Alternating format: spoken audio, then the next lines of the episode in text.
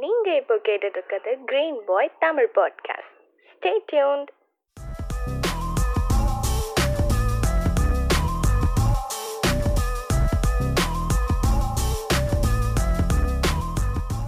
Hi, hello, வணக்கம். நீங்கள் கேட்டுக்கிட்டு இருக்கிறது கிரீன் பாயோட தமிழ் பாட்காஸ்ட். இன்றைக்கி நானும் அஸ்வினா. Hi hi hi hi. Ashwin தான் ஸ்டார்டிங்கில் சொன்னோடனே அவங்க எல்லாருக்குமே தெரிஞ்சிருக்கும், அஸ்வின் தான் கூட இருப்போம் அப்படின்ட்டு. வேறு வழி கிடையாது, பல பாட்காஸ்ட்கள் அப்படி தான் போயிட்டு பல வாரங்களாக.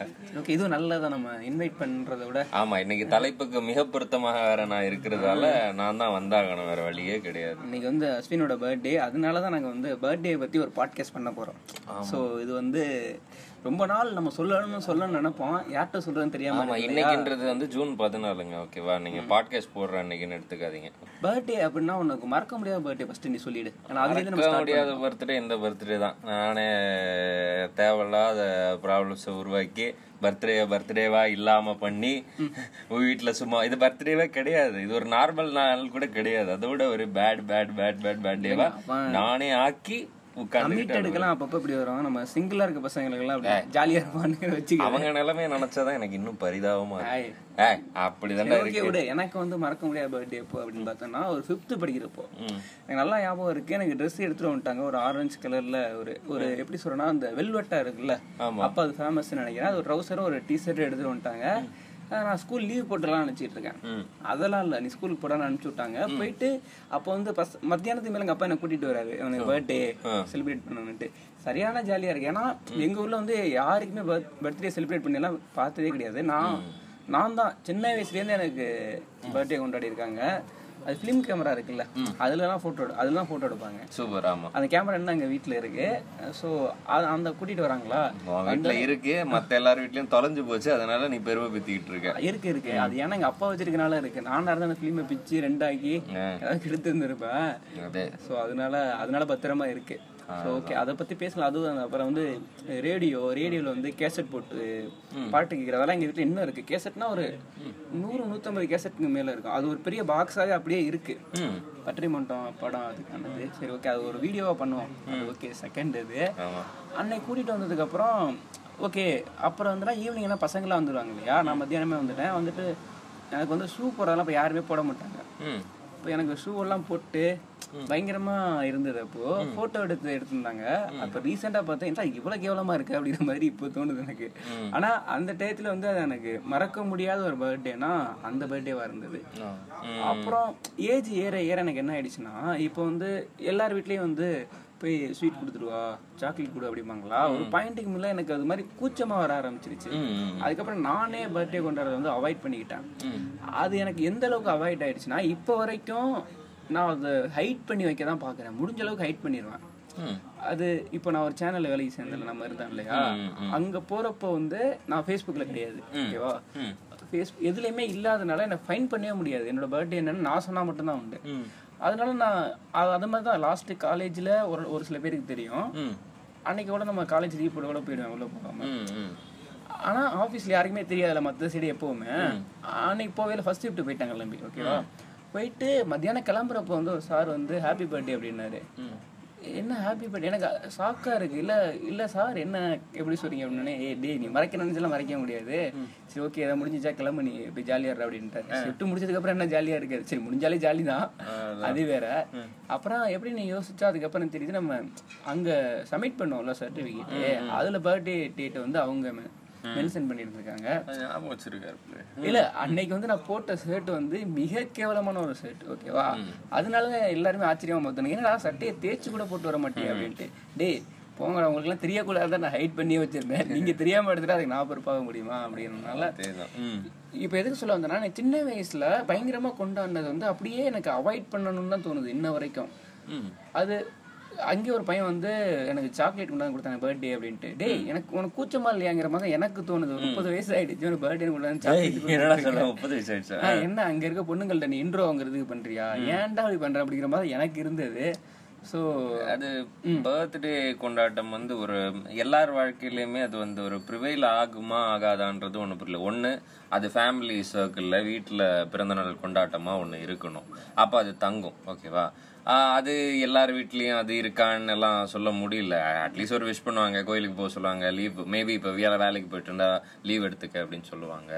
பட் வந்து அது எல்லாருக்கும் அது ப்ரிவேல் ஆகுதான்னு தெரியல. சில பேருக்கு எப்படி இருக்குன்னா, இப்போ என் ஃப்ரெண்டு வந்து எனக்கு சில பேருக்கு எப்படி இருக்குன்னா, லைக் வந்து இப்போ கிளாஸ் குரூப் ஆரம்பிச்சிருப்பாங்க. அது குரூப்னா ஒரு ஏதோ ஒரு ஃப்ரெண்டுக்கு தெரியும், 40 பேர் கிளாஸில் இருக்காங்கன்னா 2 பேருக்கு தெரியும். ஒருத்தன் வந்து அந்த குரூப்புடைய டைட்டில் மாற்றுவான், இல்லை அன்னைக்கு வந்து மெசேஜ் அனுப்புவான், இப்படி உனக்கு பர்த்டே, எல்லாரும் மாறி மாறி வாழ்த்துக்கள் சொல்லுவாங்க, அந்த மாதிரி இருக்கும்.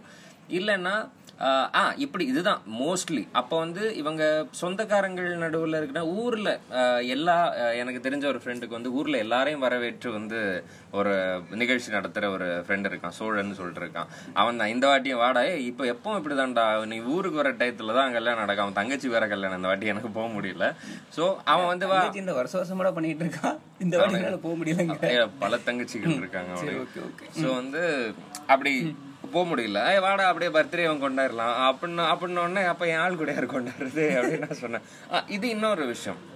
இன்னொன்று, எனக்கு இப்போ ஆள் கூட இப்போ ஆள் இருந்தால் ஓகே, அது வந்து மாறி மாறி ஒருத்தர் ஒருத்தர் வந்து ட்ரீட் கொடுத்துக்கிறது வந்து அது ஒரு இயல்பாக இருந்திருக்கும். பட் மற்றபடி ஒரு சிங்கிள், இது ஒரு கமிட், இப்படி ஒன்று விஷயம் இருக்கணும்னு கிரியேட் பண்ணாதவங்களை தவிர மற்றவங்களுக்கு எப்படி இருக்கும்னு தோணும். இப்போ வந்து எனக்கு இதில் வர வாழ்த்துக்கள் வந்து வாட்ஸ்அப்பில் வர வாழ்த்துக்கள் வழக்கமாக நான் யாரு கூடயுமே ஃப்ரெண்ட்ஸ் இல்லைன்னு வச்சுக்கோயேன், இருக்கிறாங்க அப்படி ஒரு இதுவாக சொல்கிறேன், மோஸ்ட்லி சைலண்ட்டாக இருக்கிறதுனால சொல்கிறேன். எனக்கு வாழ்த்துக்கள் வருது, ஆனால் அது ஒரு 2ஆம் பட்சமான திங் இருக்குது. ஏன்னா லவ்க்கு எனக்கு வந்து கிஃப்ட் கிடைக்குது, கேக் கிடைக்குது, இல்லை எங்கேயாவது வெளியில் சாப்பிட போவோம், அந்த மாதிரி ஒரு நிகழ்ச்சி கிடைக்குது. இப்போ வந்து யாரோ ஒருத்தனுக்கு இந்த வாட்ஸ்அப் ஸ்டேட்டஸில் வாட்ஸ்அப்பில் போடுறது அதான் இந்த முதன்மையானதாக ஒன்றா இருக்குன்னா அது எப்படி இருக்கும்னு நான் யோசிச்சு பார்க்குறேன்.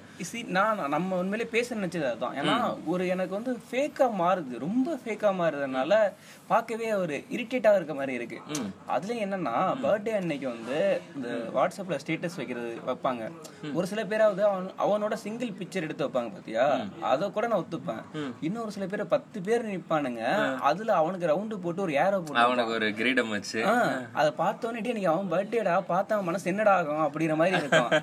இருக்கிறதுலே கேவலமான ஒரு போட்டோ எடுத்து எனக்கு அந்த மாதிரி ஒரு போட்டோ இருக்கு. அதாவது நான் எனக்கானது இல்ல, அது என்னன்னா என் ஃப்ரெண்டு தீபன் வந்து சீரியஸா ஒரு கேக்கு சாப்பிட்டுட்டு இருப்பான், நான் வந்து இந்த கேக்கு நீட்டிட்டு இருப்பேன் நானு பாரு. அதாவது ரொம்ப பரிதாபமா இருக்கும், வந்து ஹைஃபை பண்ணா அவனை விட்டுட்டு பக்கத்துல உள்ளவங்களை கை கொடுப்பாங்களே, அந்த மாதிரி ஒரு ஆக்வர்ட் மொமெண்ட். இந்த நான் கொடுக்குற கேக் சாப்பிடுறான்னா அவன் மும்முரமா அந்த கேக்கை போட்டு நொறுக்கிட்டு இருக்கிற மாதிரி ஒரு இது இருந்தது. போட்டு பர்த்டே வந்து யாருக்கு விஷ் பண்ணாலும் எப்படி இருக்கும்? எனக்கு நான் பரிதாபமா இருப்பேன், பாவம் குழந்தை கேக் நீட்டுது மேய்ஞ்சுக்கிட்டு இருக்கீடா. ஆமா, அவனுக்கு ஆக்கூட தான் இருக்கும். அந்த மாதிரி தான் எனக்கு தோணுது. இன்னொன்னு என்ன பண்றாங்கன்னா, அதுல இப்போ வந்து பர்த்டே பையனோ பொண்ணோ விஷ் பண்றப்போ யாரு போஸ்ட் போறாங்களோ அவங்க அழகா இருக்க போட்டோ தான் எடுக்கிறாங்க. அது இது வந்து நீங்க என்ன ரிவெஞ்ச் எடுக்கிறீங்களா? எனக்கு புரியல, அவன் பழி வாங்குறீங்க. நீ ரிவெஞ்ச் இது வந்து ஒரு இயல்பு குணம். நீ எங்க போனாலும் சரி, கல்யாண போட்டோ வரைக்கும் கூட போ, எவன் அந்த போட்டோவை சூஸ் பண்றானா அவன் மூஞ்சி தெளிவா இருக்கிறது, அழகா இருக்கிற, மத்தவன் அரக்கண்ணு மூடி இருந்தாலும் முழுக்கண்ணு மூடி இருந்தாலும் கவலை இல்லை. மாப்பிள்ள பொண்ணு கண்ணு மூடி இருக்கே பரவாயில்ல, நான் நல்லா இருக்கேன்ல, அவ்வளவுதான். அதான் அது ஒரு சுயநலம் இல்ல, நம்ம மூஞ்சி தானே பாக்க எடுக்கிறோம், பின்ன எதுக்கு நாடகம்?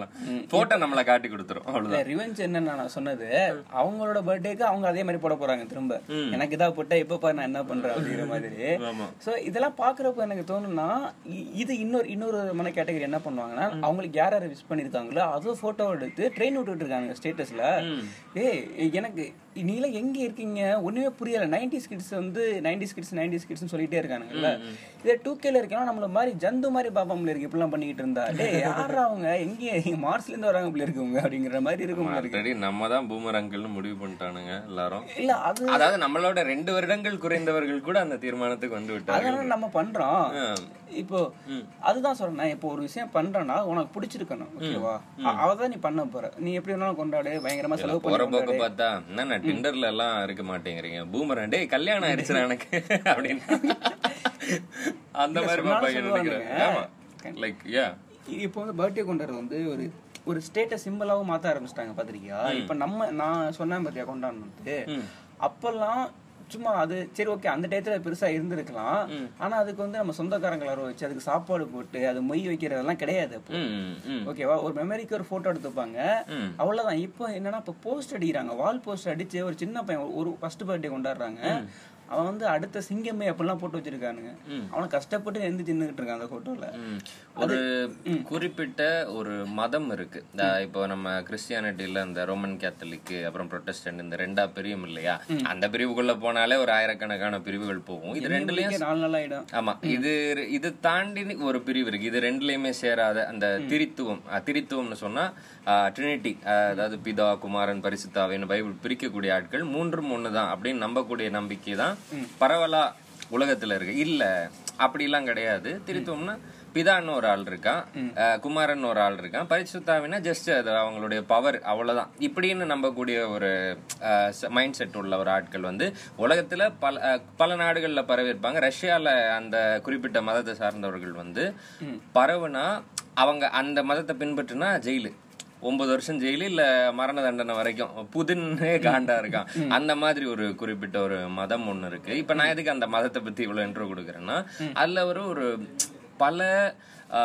கோட்பாடுகள், பல கடைபிடிக்க கஷ்டமான கோட்பாடுகள் நிறைய உண்டு. உதாரணத்துக்கு சொல்ல போனால் ரத்தத்தை வந்து கொடுக்கக்கூடாது, ரத்தத்தை வாங்கவும் கூடாது அப்படின்றது. இதனால அந்த மதத்தை சேர்ந்தவங்க யாராவது ஆக்சிடென்ட், குழந்தைக்கு ஆக்சிடென்ட் ஆயிடுச்சு இல்லை ரத்தம் சம்பந்தமான ஏதாவது ஒரு ட்ரீட்மெண்ட் எடுக்க வேண்டிய ஒரு சம்பவம் நடந்துருச்சுன்னு வச்சுக்கோங்களேன், அவன் செத்தே போயிடுவான். இல்ல அவன் வந்து புதிய கடவுள் திருப்பி கூப்பிடும் போது அவன் வந்துடுவான். இது மாதிரி கெடுபடியான பல ரூல்ஸ் இருக்கு. அதில் ஒன் ஆஃப் த ரூல்ஸ் வந்து அவங்க பிறந்தநாள் கொண்டாடக்கூடாது அப்படின்ற ஒரு விஷயம் இருக்குது. எனக்கெல்லாம் யோசிச்சு பார்க்குறேன் எவ்வளோ அன்ஸ்பெஷலாக தோணும் தன்னை பற்றி அப்படின்னுட்டு. பிறந்தநாள் கூட அதாவது இன்னொரு பெரிய கொடுமையான விஷயம் வந்து உலகம் சார்ந்த எந்த அரசியல் இதுலேயுமே பங்காற்றக்கூடாது. ஓட்டு போடுறது உட்பட நோட்டால் தான் போடணும். அப்புறம் வேற இந்த ஸ்டைலிஷாக ட்ரெஸ் பண்ணக்கூடாது, பிளெயினா இருக்கணும். இது மாதிரி ரொம்ப இது இது எங்க எந்த பூமர்த்தனத்துல கொண்டு போய் கனெக்ட் பண்றதுன்னு தெரியல. டோட்டல் இப்படி ஒரு செட் ஆஃப் கேட்டகரி இருக்குது. ஓகேவா, நான் அது பேர் மென்ஷன் பண்ணல, பட் இதுல யாராவது இதை கேட்கும் போது அவங்க இருந்தா அவங்களை கண்டிப்பா தெரிஞ்சிருக்கேன். ஆக்சுவலி உன் ஃப்ரெண்டே ஒரு ஆள் இந்த குரூப் உனக்கு தெரியாது, ஒரு பொண்ணு ஃப்ரெண்டு. ஓ ஆமா, தெரியலையே. சரி, ஓகே, ஃபைன் பண்ணிடலாம் ஒரு நாள். என்ன, இப்போ எனக்கு நான் ஸ்கூல் படிக்கிறப்போ பர்த்டேங்கிறது வந்து ஹாப்பியாக சந்தோஷமா இருந்தது. ஏன்னா யூனிஃபார்ம் தானே இப்போ நம்ம போட்டுக்குவோம். ஆனால் அப்போ மட்டும் நான் அன்னைக்கு கலர் ட்ரெஸ் அவங்க போட்டு போகலாம், யாரும் சொல்ல மாட்டாங்க, நம்ம எதுவுமே எழுதிட்டு போகலாம், அடிக்க மாட்டாங்க, டே இன்னைக்கு அவன் பர்த்டேடா அப்படின்ட்டு. அந்த மாதிரி இருக்கப்பெல்லாம் ஜாலியாக இருந்தது. ஆனால் அது அடுத்த ஸ்டேஜுக்கு வர்றப்போ நமக்கு ஒரு மெச்சூரிட்டி வருது. இல்லை ஹாப்பி பர்த்டேன்னு சொல்றதுக்கு இப்போ நான் உன்கிட்ட சொன்னாங்க கூட தெரியல. காலையில இருந்து எனக்கு அது மாதிரி சரியா இருக்கும். இப்போ எனக்கு என் பர்த்டே தான், எனக்கே அந்த ஃபீல் இல்லை. எனக்கு என்ன பர்த்டே இது, காலையில இருந்தா எனக்கு டே சரியில்லை. நான் வந்து எனக்கு வேற ஏதோ காரணங்களை யோசிச்சுட்டு, நேற்று ராத்திரி கரண்ட் இல்லை நான் தூக்கும் போது அதெல்லாம் யோசிச்சு நாங்கள் ஆண்டாயிட்டு, இல்லை இல்லை இந்த நாள் வந்து நல்லா தொடங்கலை, இது நல்லா முடிய விட மாட்டேன், இந்த நாளை டெமாலிஷ் பண்றன்ற மாதிரி தான் வாழ்ந்து பண்றப்ப என்னன்னா பர்த்டேன்னு சொல்லி லீவ் வாங்கிடலாம். அது மட்டும் தான் கொஞ்சம் ஸ்பெஷலா இருக்கு. அது அந்த நிலைமை கூட இல்லாதவங்க என்ன பர்த்டேக்கு எல்லாம் லீவ் கேக்குறான். அந்த அந்த எவன் எங்க போய் சிக்குவான்னு தெரியாது. இல்ல அந்த மாதிரி சுச்சுவேஷன்ஸ் எல்லாம் இருக்கு. நீ ஒன்னு ஸ்பெஷலா எல்லாரும் எல்லா இடத்துலயும் அதுக்கெல்லாம் மதிப்பு. இந்த மாதிரி ஒண்ணு பண்ணுவாங்க. இப்ப எப்படின்னா பர்த்டேக்காக ஸ்பெஷலா அவங்க இதுக்கு முன்னாடி பண்ண நினைச்சிருப்பாங்கல்ல, ஏதாவது பெரிய ஹோட்டல்ல சாப்பிட நினைக்கிறதா இருக்கலாம், இது சின்ன ட்ரிப் போறதா இருக்கலாம். அந்த மாதிரி நிறைய பேர் பிளான் பண்ணி பண்றாங்க. ஞாபகம் இன்னைக்கு என்ன பார்த்து எனக்கே பரிதாபமா இருந்தது. நான் இன்னைக்கு போய் ஹோட்டல்ல உட்காந்து தனிமையில மத்தியானம் ஒரு சிங்கிள் மாதிரி ஒரு பெரிய ஹோட்டல்ல எல்லாரும் ஜோடியா உட்காந்துருக்காங்க, ஃப்ரெண்ட்ஸோட உட்காந்துருக்காங்க, நான் தனியா உட்காந்து சாப்பிட்டு கவி கவி சாப்பிட்டு. சிங்கிள்ஸ் எல்லாம் பாவப்பட்டவங்க மாதிரி சொல்லிட்டு இல்ல, நான் சொல்றேன் இல்ல நான் கடந்த கால சிங்கிள் தானே, என் பிளாஷ்பேக்ல இருக்கிற மாதிரி நான் எப்பவும் இருக்கேன்னு சொல்றேன். அவனே கேக் ஒட்டி அவனே மூஞ்சில கேக்க பிப்பா மத்தியா. அதேதான் கிட்டத்தட்ட நானும் இன்னைக்கு அதே மாதிரி ஒரு பிறந்த நாளை தான் கொண்டாடிட்டு வந்திருக்கேன். ஆனா அது காரணம் தான். சரி, ஓகே, அது நீ தான் நான் சொன்னல ஒரு ஸ்பெஷலா ஒரு இடத்துக்கு போயிட்டு கேக் வெட்டி செலிப்ரேட் பண்ணிட்டு அது நல்லா இருக்கும். ஓகேவா, அது உங்களுக்கு பிடிச்சி பண்ணா ஓகே. அதை இப்போ வந்து இன்ஸ்டாகிராம் வேர்ல்டு ஆயிடுச்சு. ஓகேவா, ஃபேஸ்புக் கூட அந்த அளவுக்கு இதுக்கு வந்து ஸ்பாட்டிஃபை பண்ண மாட்டேங்குது. இன்ஸ்டால ஸ்டோரிஸ் போடுறதுக்கு, ரீல்ஸ் போடுறதுக்காக அது நமக்கே தெரியும், நீ ஷோ பண்ணுறங்கிறது தெரியும் பார்த்தியா. ஸோ அப்படியெல்லாம் கொண்டாடுறப்பதான் எனக்கு வந்து அந்த டே ஒரு சோல்ஃபுல்லான டே. ஓகேவா, நீ ஜாலியாக இருந்தியா இல்லையான்னு தான் மேட்ரு. அது எனக்கு தெரியணுமா தெரிய வேண்டாங்கிறது செகண்டு. நீ எனக்கு தெரியாமல் ஹைட் பண்ணிட்டு கூட நீ இருக்கலாம். ஆனால் அது வந்து நிறைய விஷயத்துல வந்து அது ஒரு மாதிரி ரொம்ப ஃபேக் தன்மை தெரிஞ்சுக்கிட்டே இருக்கு. ஆமா, இந்த மாதிரி விஷயத்துல வந்து ஆண்களுடைய புத்தி என்னடான்னா அவனுக்கு எப்பவுமே இருக்கான் எதுக்கு பிறந்தேன், எதுக்கெல்லாம் பர்த்டே கொண்டாடிட்டுன்ற ஒரு சிந்தனை எப்பவுமே இருக்கும். பொண்ணுங்க பொண்ணுங்க பார்த்தா அந்த அந்த லிண்டான்னு ஒரு பொண்ணு சொல்லியிருக்கேன்ல, பிளாஷ்பேக் பொண்ணு, அது மறந்துட்டேன்னு வச்சுக்கோயேன்.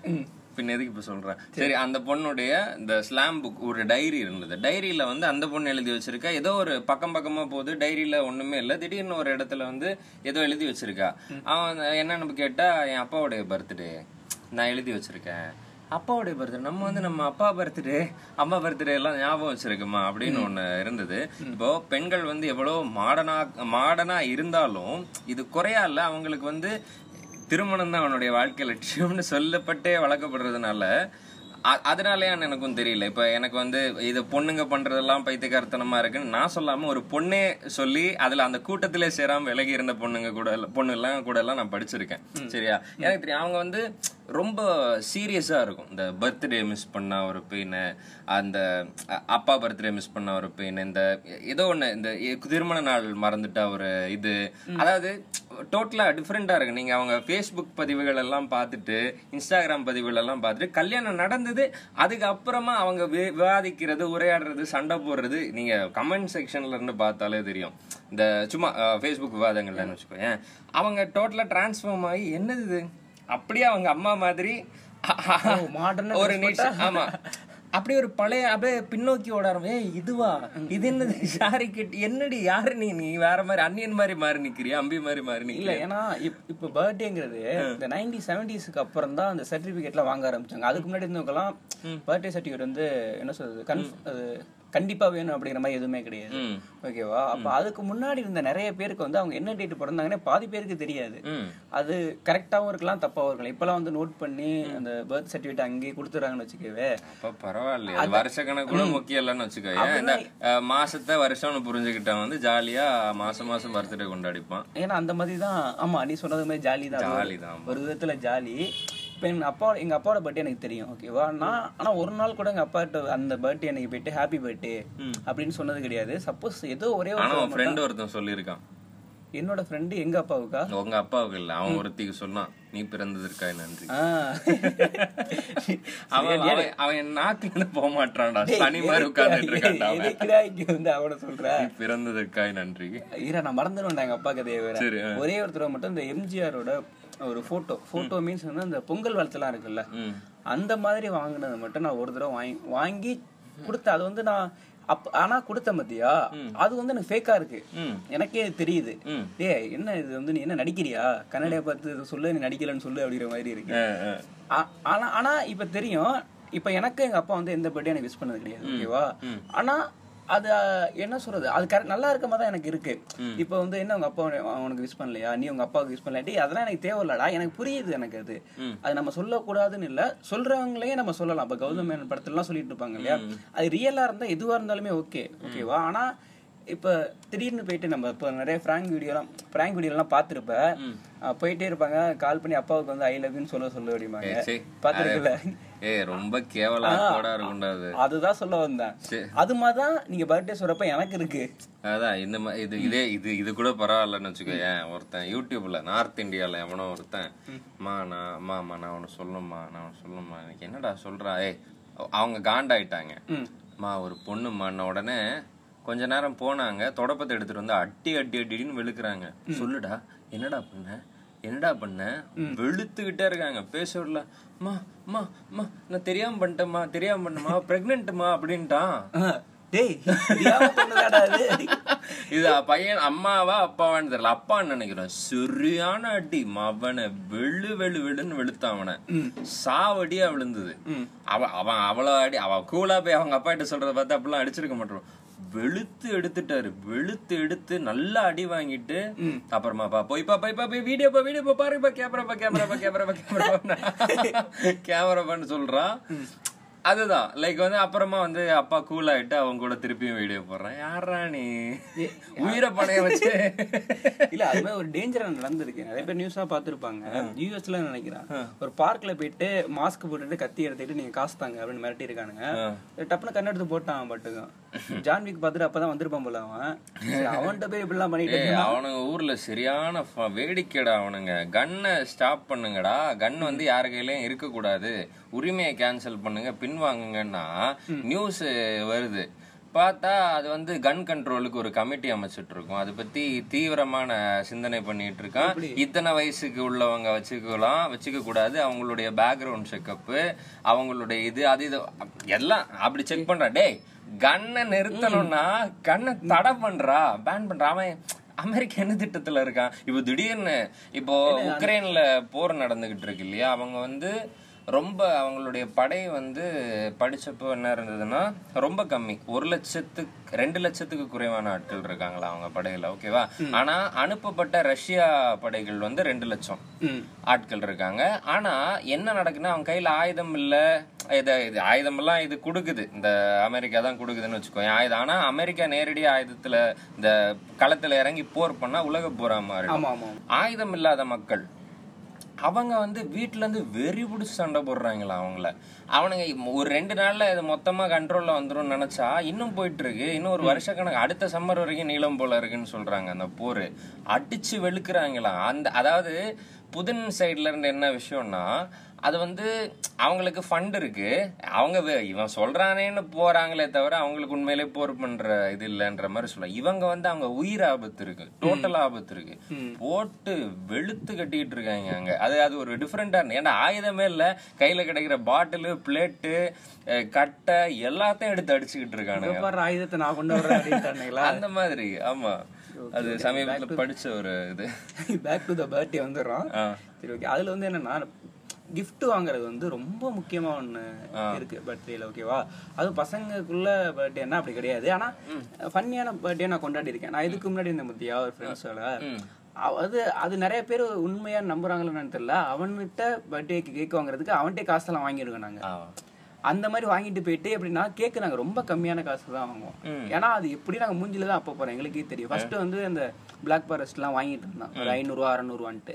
அதுக்கப்புறம் டே எது கிடையாது, எப்படி நம்ம சாப்பிட போகிறது கிடையாது. ஏன்னா நம்ம ட்ரீட்டு நம்ம எப்படி இருக்கு நமக்கே தெரியும். அந்த கொண்டாட்டத்துக்கு ஒரு திருவிழா அது அவ்வளோதான். அப்போ சரி எதுக்கு இதெல்லாம் பண்ணிட்டுன்னு சொல்லிட்டு நாங்க என்ன பண்றதுன்னா ரொம்ப கம்மியான காசுக்கு அவர்கிட்ட காசு வாங்கிட்டு போயிட்டு கேக்கெல்லாம் வாங்கிட்டு வந்து வெட்டியிருக்கோம். 12 மணிக்கு வெட்டுவோமா, ஆனால் நாங்கள் ட்ரீட் வந்து 10 மணிக்கு ஆரம்பிச்சிருவோம். 10 மணிலேருந்து கரெக்டாக 12 மணி வரைக்கும் அப்படியே சாப்பிட்டு மெதுவாக கேக் வெட்டிட்டு அப்புறம் ஸ்பீக்கரில் பாட்டு போட்டு டான்ஸ் ஆடிக்கிட்டு அப்படியே அது பயங்கரமாக இருந்தது. அந்த வீடியோலாம் ஒரு சிலது இருக்க, ஒரு சில நானே டெலிட் பண்ணிட்டேன். இல்லை வேணாம், அது என்றைக்குமே உனக்கு இருக்கக்கூடாதுடா அப்படிங்கிற மாதிரி நிறைய வீடியோஸ்லாம் இருக்கும். பயங்கரமாக டான்ஸ் எல்லாம் பண்ணிட்டேன். இது பசங்க பர்த்டே, ஓகேவா? இப்போ நம்ம ஃப்ரெண்டாவோ லவ்வராகவோ ஒரு பொண்ணு இருக்காங்கன்னா அவங்களுக்கு கிஃப்ட் பண்ணுறது வந்து மிகப்பெரிய தலைவலியாக எனக்கு தெரியும். ஆமாண்டா, எனக்கு நான் அந்த பர்சனலாக நான் ரொம்ப அனுபவிக்கிறேன். அது அதாவது நான் என்னன்னா எனக்கு வந்து நான் கிஃப்ட் கொடுக்குறேன் கொடுக்கலன்றதெல்லாம் எனக்கு பிரச்சனை இல்லை. அது முக்கியமான எனக்கு பர்த்டேன்னு வந்தால் ஒரு ரொம்ப இம்பார்ட்டண்டான விஷயம். எனக்கு வந்து நான் சிம்பிளாக எனக்கு ஒரு புக்கு பரிசாக கொடுத்துரு அப்படின்னு நான் சொல்லுவேன், அவ்வளோதான். எனக்கு புத்தகத்தை விட நீ எது நீ வந்து 1,00,000 ரூபா கொடு, கோடி ரூபா கொடு. கோடி ரூபா கொடுத்தா நம்ம புக்கு தான் வாங்குவேன், அது கிடைக்காது. விட புக்கு கொடுத்தா மட்டும் நமக்கு உள்ளே கிடைக்கிற சாட்டிஸ்ஃபேக்ஷன் வந்து எனக்கு கிடைக்காது. அப்புறம் புக் இன்னொரு விதமான ஒரு விஷயம் ஒன்று பண்ணியிருக்கேன். எனக்கு அவள் ப்ரெசென்ட் பண்ண புக் வந்து ஃபஸ்ட்டு நான் வந்து ஸ்க்ரீன் பிளே பற்றி முதல்ல ஒரு தெளிவு வந்தது. ரெண்டாவது அதை வச்சு தான் எனக்கு பிஹேனூச்சில் அந்த புக்கில் கிடைச்ச விஷயத்தை வச்சு நான் எழுதுறேன். எனக்கு பிஹேனூச்சில் வேலை கிடச்சிது. அங்கே ஒரு வாட்டி நான் அதுக்கு முன்னாடி வேலைக்கு போய் ரிஜெக்ட் ஆகிட்டு இப்போ திருப்பி போகிறேன், வேலையை வாங்கிட்டேன். திருப்பி வந்து நான் ஷார்ட் ஃபிலிம் எடுக்கணும்னு யோசிச்சப்போ எனக்கு கதை இல்லையா, இவ வாங்கி கொடுத்த புக்கில் இருந்து ஒரு கதையை எடுத்து ஒரு பழங்கதை, அது ஒரு ஃபேரி டெய்ல், அதை வந்து இந்த காலத்தில் நடக்கிற மாதிரி மிருகங்கள் எல்லாம் மனுஷங்களாக்கி நான் ஒரு கதை எழுதுறேன். அது ஓகே ஆகி அதை நான் ஷூட் பண்ணியே முடிச்சுட்டேன். அது அது எனக்கு ஒரு அதாவது இது வந்து இது எதுவா வேணா இருந்துக்கிட்டுமே நான் வந்து லைக் மேரேஜ் சம்பந்தமான புக் வந்ததப்போ அது அப்படி என்னன்னா அது ஒரு நம்பிக்கை மூட நம்பிக்கைன்றதை தாண்டி அது பாட்டு இயல்பா நடக்குது, நல்லா இருக்குன்ற ஒரு விஷயத்தினால நான் அதை எடுத்துக்கிறேன். அது அது எனக்கு ஒரு சாட்டிஸ்ஃபேக்ஷன். ஆனா அவளுக்குன்னு வரும்போது எனக்கு வந்து பேஷன் வந்து நான் ரைட்டரா இருக்கணும், ஃபிலிம் மேக்கர் ஆகணும். எனக்கு புக்கு தந்தால் இதை விட என்ன உலகத்திலே பெருசு. இந்த புக்கு நான் படிச்சுட்டேன்னா அது அது எனக்கு இதுக்கு முன்னாடி நல்லது கொண்டு வந்திருக்குல்ல, இனி நல்லது நடக்கும்னு எனக்கு ஒரு பாசிட்டிவ் வைப் உண்டாகுது, ஏன்னா அனுபவிச்சிருக்கேன் நான் முன்னாடி. ஆனால் அவளுக்கு என்னால் தீர்மானிக்கவே முடியல. அவளுக்கு என்ன வேணும் என்ன பிடிக்கும்னா அவங்க எய்மை பொறுத்து ஏதாவது கொடுக்கலாமா. எனக்கு இப்போ இந்த நிச்சயதார்த்தம் போல ஒரு சம்பவம் நடந்தப்போ வந்து எனக்கு ஒரு அண்ணன் வந்து ஒரு 2 நோட்டு 2 பென் வாங்கி கொடுத்தாரு. நான் ரொம்ப சந்தோஷப்பட்டேன், ரொம்ப சந்தோஷமா இருந்தது. அதை அப்படியே பாதுகாத்து வச்சிருக்கேன். இப்போ ஆல்ரெடி எழுதி வச்சிருக்க நோட்டெல்லாம் நான் எழுதி முடிச்சுட்டு அதை நான் தொடுவேன், அதில் நான் நிறைய எழுதுவேன். அதை எழுத வரும்போது நான் இன்னும் வேற லெவலாக பில்ட் ஆகி நிறைய படித்து சூப்பராக எழுதுவேன்ற மாதிரி ஒரு எண்ணம் இருக்குது. ஆனால் அந்த சைடு என்னால் தீர்மானிக்கவே முடியல மோஸ்ட் ஆஃப் த நாள். அப்புறம் அவள் வந்து பாதர் பண்ணிக்கல, எங்கையில் இப்போ பர்டிகுலராக காசு கிடையாது, அவள் அதை இது பண்ணிக்கிறது கிடையாது, அதெல்லாம் ஒரு குறையாக நினைக்கிறது கிடையாது. அவள் எனக்கு திருப்தியாக கிஃப்ட் பண்ணியிருக்கா.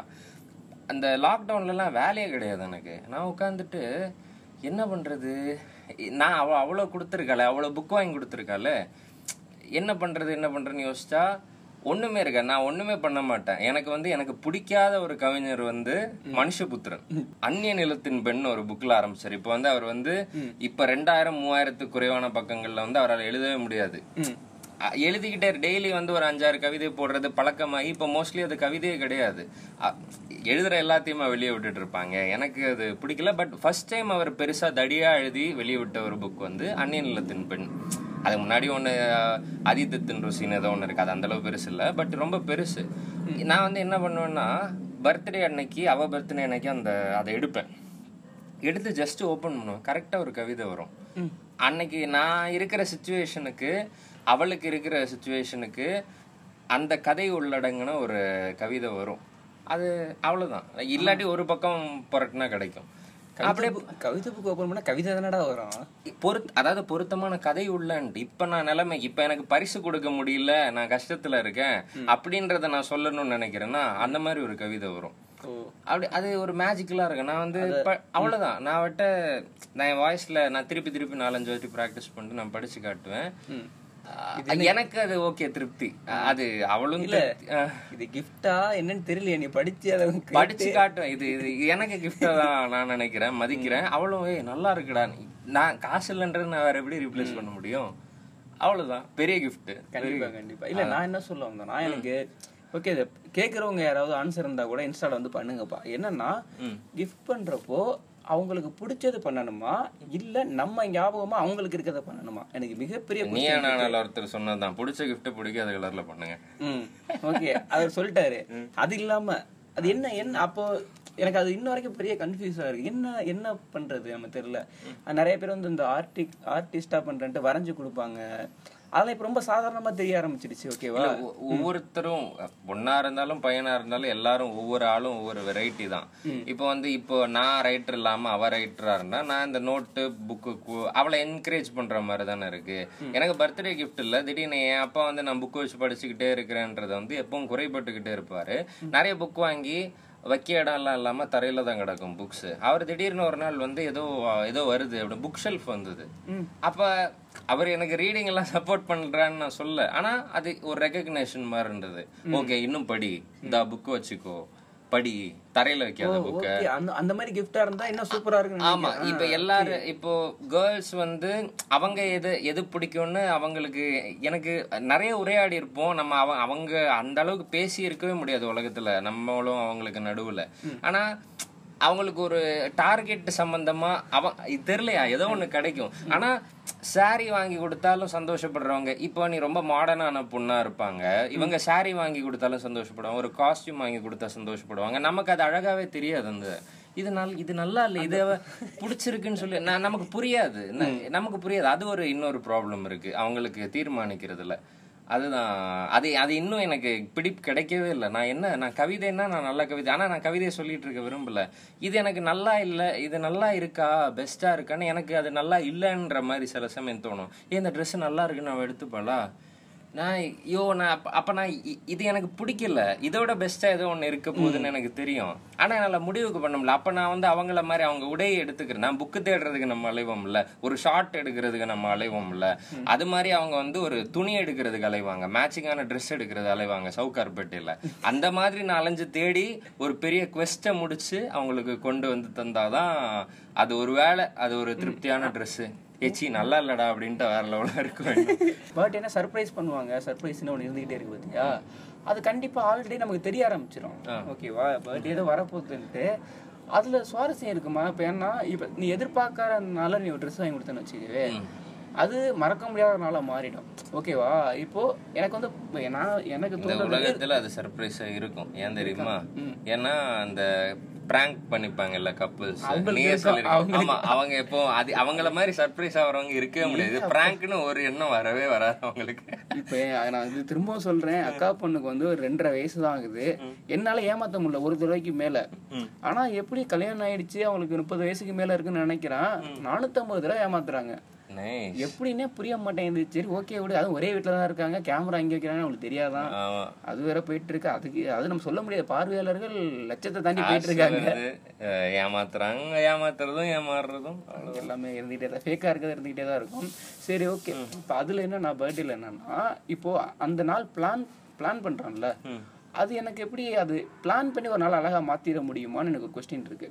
அன்னைக்கு ஹாப்பியாக நீ இருந்துட முடியுமான்ட்டு, நீ எதிர்பார்க்காத நாள் தான் அதெல்லாம் எனக்கு அமைகிற மாதிரி எனக்கு இருந்திருக்கு. நான் ஒன்று எதிர்பார்க்குறோம் ஓகே, அது அதே அளவுக்கு இருந்தாலும் எனக்கு அழகாகவும் இல்லை, திருப்திப்படுத்த மாட்டேங்குது நிறைய விஷயங்கள்.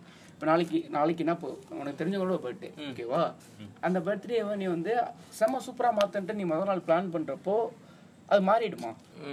ஒரு குழப்பமான கேள்வி தான்டா. அது எனக்கு தெரியல ஒன்றுமா, அது மாதிரி ஏற்பாடு பண்ணி வைக்கிற நிலைமையில நம்ம இல்லை. அவங்க ஷெட்யூல்ல போயிருது இல்லை, அதை சொல்கிறேன், ஷெட்யூல்டா போயிரு. பட் என்ன சர்ப்ரைஸ்ன்றது சர்ப்ரைஸ் தானே, என்ன சர்ப்ரைஸ்ன்னு தெரியாத ஒரு இடத்துல இருக்குல்ல. நீ சாரி வாங்கி கொடுக்குறது தான் சர்ப்ரைஸ். நம்ம நம்ம எஸ்கே அண்ணா மாதிரி இந்த ஃபுல்லாக சீரியல் லைட்லாம் போட்டு ப்ரப்போஸ் பண்ணிட்டு போகலாம், அந்த மாதிரி ஏதாவது விசித்திர வினோதமாக இல்லை. நிறைய ஃபாரின்ல வீடியோஸ்லாம் இருக்குல்ல, அந்த அளவுக்கு நம்ம கிரியேட்டிவாக யோசிக்க மாட்டோம். பட் அவங்க அதை விரும்புகிறாங்க, அது அவங்களுக்கு ரொம்ப பிடிக்குதுன்றது, நமக்கு அந்த அளவுக்கு கிரியேட்டிவ் பவுண்ட்ரியை நம்ம புஷ் பண்ணிக்க மாட்டோம்ன்ற விஷயம்தான் இருக்குது. அது ஒரு விஷயம் இருக்குது, ஃபேக்டர் எனக்கு. அதனால அந்த மியூசிக் ப்ளே பண்ணுறாங்க ஈஸி இல்ல, நமக்கு அது பிடிச்ச, ஆமா, ஏதாவது கத்துக்கிட்டு வராங்க, பாடுறாங்க, அவங்கள வரைஞ்சு காட்டுறாங்க. ஏதோ கிரிக்கெட்டே இருப்பான், திடீர்னு தலைகீழ அப்படியே மண்ணை வீசிட்டு அப்படியே தலைகீழ திருப்பி காட்டினா இவன் மூஞ்சி என்ன ஒரு அழகான மூஞ்சி அப்படிங்கிற மாதிரி ஆயிடுது. பாட்டெலாம் பாடிட்டு இருந்தார் அன்னைக்கு ஒன்றும் ஒரு நான் என்னோட லைலா வராலே மெயிலா அப்படின்ட்டுலாம். ஆனால் பரவாயில்லண்ணா ஓகே, ஏன்னா அவர் லாஸ்ட் வரைக்கும் மாதிரி ஒரு பாட்டு மட்டும் பாடி அவங்கள சர்ப்ரைஸ் பண்ணிகிட்டே இருக்கலாம். அவர் கிஃப்ட் மாதிரி, அவருக்கு லைஃப் டைம் கிஃப்ட் மாதிரி. நம்ம தான் அலையணும் ஏதாவது வாங்குறதுக்காண்டி, கடைக்கடையே அலையணும். ஆனால் அவருக்கு பிரச்சனை இல்லை, அங்கே கொஞ்சம் நம்ம மூளையை போட்டு வேலை செய்ய வேண்டி இருக்கு ஆக்சுவலி. அதுதான், ஏன்னா நமக்கு ஏன் இயல்பா ஆண்களுக்கு அது தோணாதுன்றதுக்கு காரணம் நம்மளையே அப்படி மதிக்கிறது கிடையாது. பேசிக்கான ரீசன் அதுதான். நான் ஸ்பெஷலான ஆள், அதை நான் நம்புறதே கிடையாது. நீ கூட ஒரு ஆள் இருக்கும்போது இப்படி நீ கொண்டாடி ஆகணுன்ற ஒரு கட்டாயம் வரும்போது, ஒன்னா இருக்கும்போது தான் நம்ம கொண்டாட வருமே தவிர, இயல்பா நமக்கு நம்மளையே ஒரு செல்ஃப் லவ்ன்ற விஷயம் கொஞ்சம் கம்மியாக தான் இருக்கு. ஏன்னா இப்போ சமயத்தில் எல்லாருமே ஒரு ஏதோ ஒரு வெறியில் சுற்றிக்கிட்டு இருப்பான், ஏதோ ஒன்று பண்ணணும்னு இருக்கிறதுனால. அதுக்கெல்லாம் மேபி சில பேருக்கு இருக்கலாம், நான் கொண்டாடணும்டா. என் ஃப்ரெண்ட்ஸ்லேயே பொண்ணு மாதிரி அவனுக்கு கல்யாணம் கண்டிப்பாக போகணும்டா, இவனுக்கு கல்யாணம் கட்டாயம் போகணும்டான்னு சுற்றி போயிட்டு இருக்கிற ஆள் இருக்கிறாங்க. பசங்களே அப்படி ஆள் ஆட்கள் இருக்காங்கன்னு சொல்கிறேன். அதுதான் எனக்கு அப்படியே ரிவல்ஸ் ஆயிடுச்சு. சின்ன வயசுல நம்ம எல்லாரும் தெரியுற மாதிரி ஒரு இடத்துல இருப்போம் இல்லையா, இப்போ அது அப்படியே எனக்கு ஆப்போசிட்டா மாறிடுச்சு. இல்லையே நம்ம தெரிய வேணாம் மீன்ஸ் இதனால நம்ம தெரிய வேணாம் அப்படிங்கிற மாதிரி இருக்கும். இப்போ நம்ம மோஸ்ட்லி தெரிஞ்சவங்க இருப்பாங்க, ஃப்ரெண்ட்ஸாக இருந்தால் கூட பரவாயில்ல, இப்போ சொந்தக்காரங்களாக இருந்தாங்கன்னா அந்த இடத்துல நமக்கு இன்னும் ஷையாக ஃபீல் ஆகும். ஓகேவா, சரி அதனால தான் நான் ஒரு பாயிண்ட்டுக்கு அப்புறமா சுத்தமாக கொண்டாடுறேன். ட்ரெஸ் எடுக்க எனக்கு எதுவுமே அது எப்படின்னா எனக்கு இன்ட்ரெஸ்டே இல்லை. இப்போ பர்த்டேவாக ட்ரெஸ் எடுக்கணுமா, அது இல்லையே தேவையில்லையே அப்படிங்கிற மாதிரி எனக்கு தோண ஆரம்பிச்சிச்சு. நான் நம்மள மாதிரி சில பயல்களுக்கு ஆர்வம் இல்லை, நம்மளை முன்னிறுத்திக்கிறதுல. இப்போ சுஜாதா கிட்ட கேட்பாங்க நான் உங்க கூட வரேனே அப்படியே வெளியே நடக்கிறேன்னு சொன்னோன்னே பாத்துறேன் நல்லா ஒளிஞ்சுப்பேனே அப்படின்றாரா. அந்த மாதிரி இருக்கிற மைண்ட் செட்டு. ஆனா ரொம்ப நாளா தன்னை வெளிப்படுத்திக்க எந்த ஒரு என்ன சொல்கிறது, வழியுமே இல்லாமல் ரொம்ப நாள் உள்ளே வச்சு புழுங்கி கடைசியாக சம்மந்தமே இல்லாத ஒரு அழகான பொண்ணு அவனுக்கு கிடைக்கும் போகிறேன், மாடனான பொண்ணு அவனுக்கு கிடைக்கும் போகிறேன். அப்படியே தண்ணியில் போடுறது என்ன, தூக்குறது என்ன, இடுப்பில் தூக்கி வைக்கிறது என்ன, யாழை புஜ்ஜி குட்டி அவங்க ஒய்ஃபு கூட கொஞ்சம் இல்லை வாட்ஸ்அப். ஆமாம், இல்லை தன்னை வெளிப்படுத்திக்கிற எந்த ஒரு வாய்ப்பும் இல்லாதவன் வந்து அந்த மாதிரி நான் பண்ணுவான் அப்படின்னு நான் கேள்விப்பட்டிருக்கேன். அதை நான் எங்க பதிவு பண்ண விரும்புறேன், அவ்வளவுதான். ஓகே, அவன் எங்க கேள்விப்பட்டிருப்பான் போல,